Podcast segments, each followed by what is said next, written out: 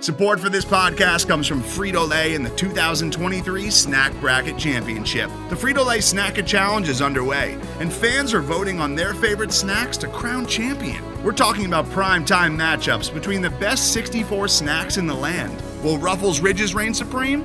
Can Doritos defend their dynasty? Or will Smart Food use their smarts for a surprise upset? Only you can decide. Get in on all the action for a chance to win up to $1,000 or a year's worth of snacks. Let your snacks be heard. Just go to fritolaysnacket.sbnation.com to vote and enter for a chance to win. No purchase necessary. Sweepstakes ends April 3rd, 2023. Void where prohibited. Year's worth of snacks awarded in the form of 52 coupons, each good for one bag of chips. See official rules at fritolaysnacket.sbnation.com.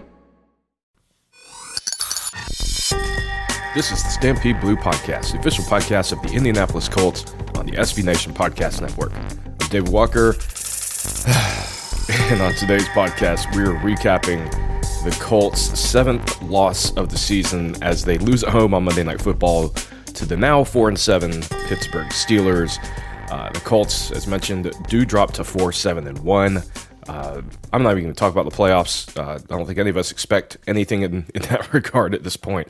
Uh, I would just like competent clock management at this point.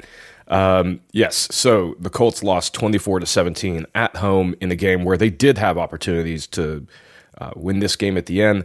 Let's get into some of the stats coming out of this game. First, for the offense, uh, Matt Ryan on the day. I, I would say if you watch the game, you would probably agree that even though the stats are sort of average um, at best. He had some rough moments in this game, especially in the first half where the Colts barely moved the ball at all. Uh, he was 22 of 34, 64.7% completion percentage, 199 yards, one touchdown, one interception, and the passer rating is 77.9. Sacked three times uh, for a loss of 19 yards. He did fumble the ball once uh, late in the fourth quarter and did end up, uh, the team did end up recovering it so yet again, uh, another uh, multi turnover or multi fumble day for for Matt Ryan. So just a, a frustrating game from him, uh, but it wasn't it wasn't all bad on offense.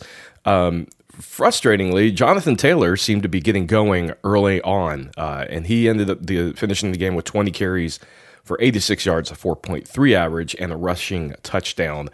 Um, Matt Ryan was second with four carries for 22 yards, the 5.5 average, uh, including a long scramble uh, in the fourth quarter on that drive that could have tied up the game.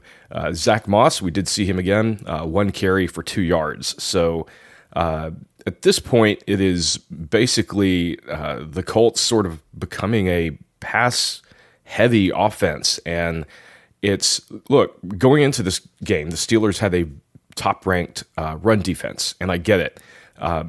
But there were clear signs early on that Jonathan Taylor was having success uh, in spite of that. Um, on paper, everything said you should pass on this Steelers team. They are not good at, get, at consistently defending the pass. Uh, and the Colts did that and did not have success, especially in the first half of the game. The second half, things got better, uh, and I think we we saw in particular with uh, promising rookie Jelani Woods uh, that they finally found a, a, weakness that they could exploit in the Steelers secondary. Uh, and as I mentioned, Woods had eight receptions on the day, which is more than his entire rest of the season combined. He came into the game with only seven receptions for all of 2022. He had eight receptions for 98 yards. Uh, and just honestly, it, it, probably could have had more. He had uh, uh, some drops in this game. Uh, probably would have had his first 100 yard receiving game uh, as a rookie tight end. Uh, if you're looking at him and, and thinking, you know, there, there's, there's some potential here, I would agree with you. The guy's big and physical, he can move, and it's clear that in this game at least, Ryan had developed a bit of a rapport with him. second on the team of receptions, Michael Pittman he had seven receptions on 11 targets for 61 yards, and he did have a touchdown. Uh, the frustrating thing here, and Pittman sort of even alluded to this after the game, is uh, his first half was rough. He had some drops, uh, some opportunities, and uh, those were not cashed in. Uh, he was much better in the second half, including uh, a big 28 yard reception to kick off that final drive for the Colts in the fourth quarter. Um, but he he did have some opportunities that were missed in the first half. He noted it as such, but he did that as a leader. Michael Pittman was far from the biggest problem uh, on the Colts on Monday Night Football. Uh, Mo Alie-Cox, two receptions for 14 yards. Parris Campbell, two receptions for 14 yards. He also had some opportunities as well uh, that were left on the field. Uh, Jonathan Taylor three receptions for 12 yards, and Alec Pierce was targeted twice but had no receptions. Overall, just I mean, the, the Colts scored 17 points, but they did so, um, and that is basically their scoring average for the year. I believe it is legitimately right at 17 points per game. Uh, so they're keeping with their trend of having a just terrible offense. Uh, the as I mentioned in the uh, preview podcast coming into this one, even though the Steelers did not have on paper a uh, pass rushing uh, a top pass rushing unit on paper from a, a, rankings and total sacks and all that standpoint. Again, that it was sort of a false positive because of the fact that T.J. Watt spent a good bit of this year injured. Uh, now, to be fair, T.J. Watt was basically a non-factor in this game. Uh, credit to Smith at right tackle for uh, just doing a great job of, of limiting uh, what he was able to do in this game. The rest of the Steelers, though, were able uh, to generate consistent pressure um, in the pocket for Matt Ryan. And ultimately, I think that is the thing that uh, really upended um, this Colts offense. And it was, again, it was about the matchups. The Steelers had a better pass rush than what showed on paper. We saw that in the game. Uh, we saw the Colts unable to really move the ball downfield uh, consistently until you know later in the game, uh, and at times the play calling was suspect. Uh, there were some issues with it. Uh, at times, Matt Ryan was holding on to the ball too long or not finding the targets, and frankly, at times guys just weren't open. Uh, where the entire the secondary of the Steelers did a good job of just blanketing everyone. So overall, just another mediocre offensive performance, and a lot's going to be said about the last three, three and a half minutes of the game, the final drive for the Colts, where they just seemed to let time burn off the clock with all three timeouts, and they just let it continue to burn off the clock. I'm as I'm not as critical in this regard uh, because I think they uh, they didn't want to give the Steelers the ball back, uh, and in in my mind, I actually think that if the Colts had scored a touchdown, I think they would have gone for two to try to put this one away. Um, and honestly, I think that would have been the right decision for everyone's sanity instead of sending this thing to overtime. Uh, but the way it played out, it, I think everyone was looking at this and saying, from a clock management standpoint, it was completely fumbled. I, I get it. There, there was a period where about 43 seconds fell off the clock uh, as they went into the third down run right before the fourth down, the end of the game. Um, and that sequence did look bad. But in total, I didn't have a problem with them not using timeouts uh, for the majority of that drive. It just, the results, I think, make it look worse. Uh, but in total, uh, just a terrible outing for the offense. And at this point, if you're looking towards the draft and thinking, who's the quarterback that we can get for the future, uh, don't blame you at all with the way things are playing out. All right, we're going to talk about the defense, how the Steelers' offense did uh, in this game. But before we do that, we're going to take a quick break. We'll be right back. And we're back on the Stampede Blue podcast. This is David Walker. We're talking about the 24 to 17 loss the Colts suffered at home uh, on Monday Night Football as the Steelers came in and took one away from them. Uh, the Colts' playoff hopes are basically dead at this point. They're technically still in the race, but I don't think anyone looks at the schedule ahead and thinks that the Colts are going to run the table and sneak into the playoffs. So, for our intents and purposes, playoffs, uh, we're we're we're done talking about the playoffs. All right, we talked about what the Colts' dreadful offense did, and I want to talk about the defense because coming into this game, I actually felt like this was a, a, a game where the defense was going to be a big factor. They were going to have a, a, prime opportunity here against a rookie quarterback who has been turnover prone and uh, struggling in his first year. Um, they reminded us on fun, Monday Night Football that you know the past couple games Pickett has limited the turnovers. I think that's in due in part to the Steelers just you know taking a lot off of his plate.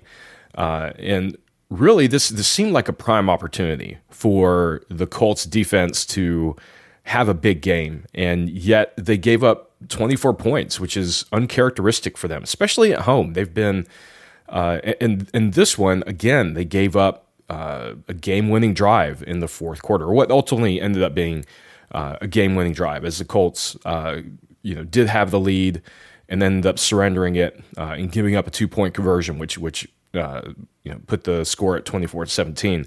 Uh, Kenny Pickett was 20 for 28, 71.4% completion percentage, 174 yards, uh, sacked three times, uh, no touchdowns, no interceptions, and 87.5 passer rating. Now, for those who are watching, Pickett, I think, had uh, some opportunities uh, that he didn't take advantage of as well. Uh, he was able to pick up some yards on the ground. Again, I think we've seen this where you know the mobile quarterbacks have really you know done some damage to this Colts defense this year. Um, you know, in key moments, not not necessarily in total, but in key moments where uh, these guys are able to convert third downs. We're not able to get off the field consistently, uh, and we saw that with Pickett as well. And I think his athleticism is a little bit underrated. He he does move very well. He moved very well in college, uh, and we saw that in this game. Uh, as for their running game, this is really where they just beat up the Colts. Uh, in total, their rushing game 36 carries, 172 yards total, a 4.8 average, and two rushing touchdowns. The way that breaks down, uh, Snell, 12 carries, 62 yards, 5.2 average. He had one of the rushing touchdowns.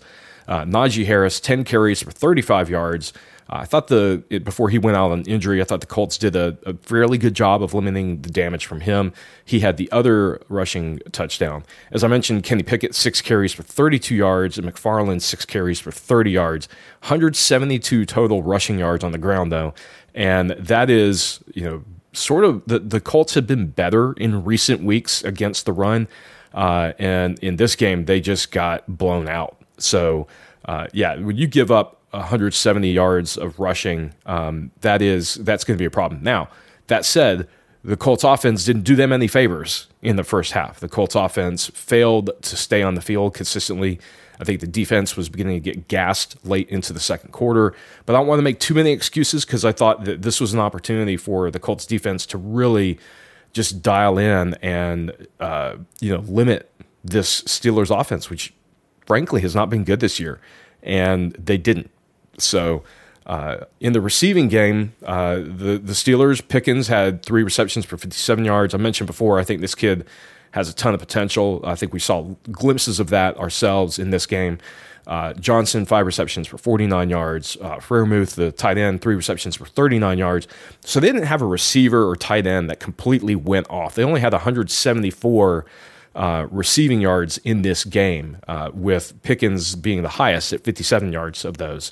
So they didn't dominate through the air. And I think that's been something we've seen with this Colts defense this year, where the, the defense has not been giving up, uh, you know, big passing games overall.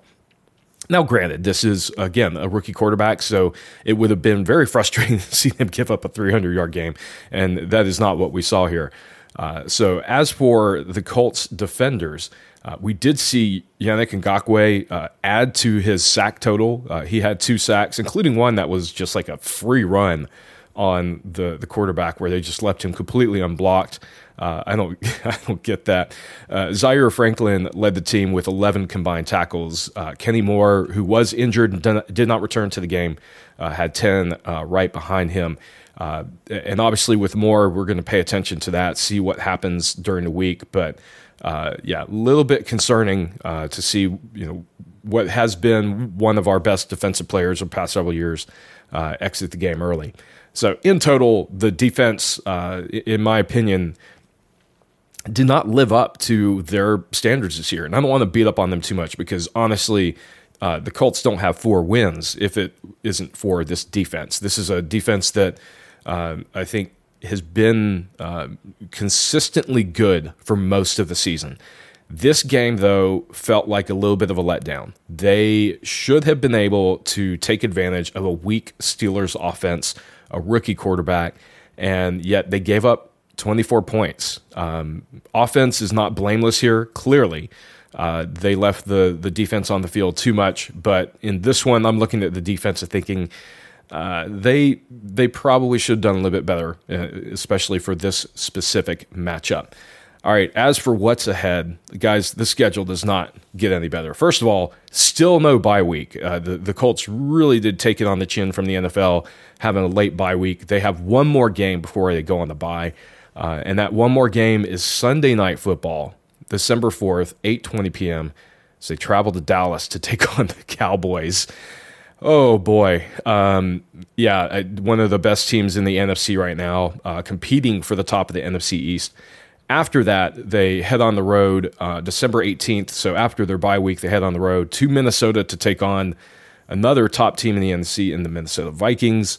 Uh, they return home to host the Chargers, again on the road to take on the New York Giants, and they finish the year at home hosting the Houston Texans.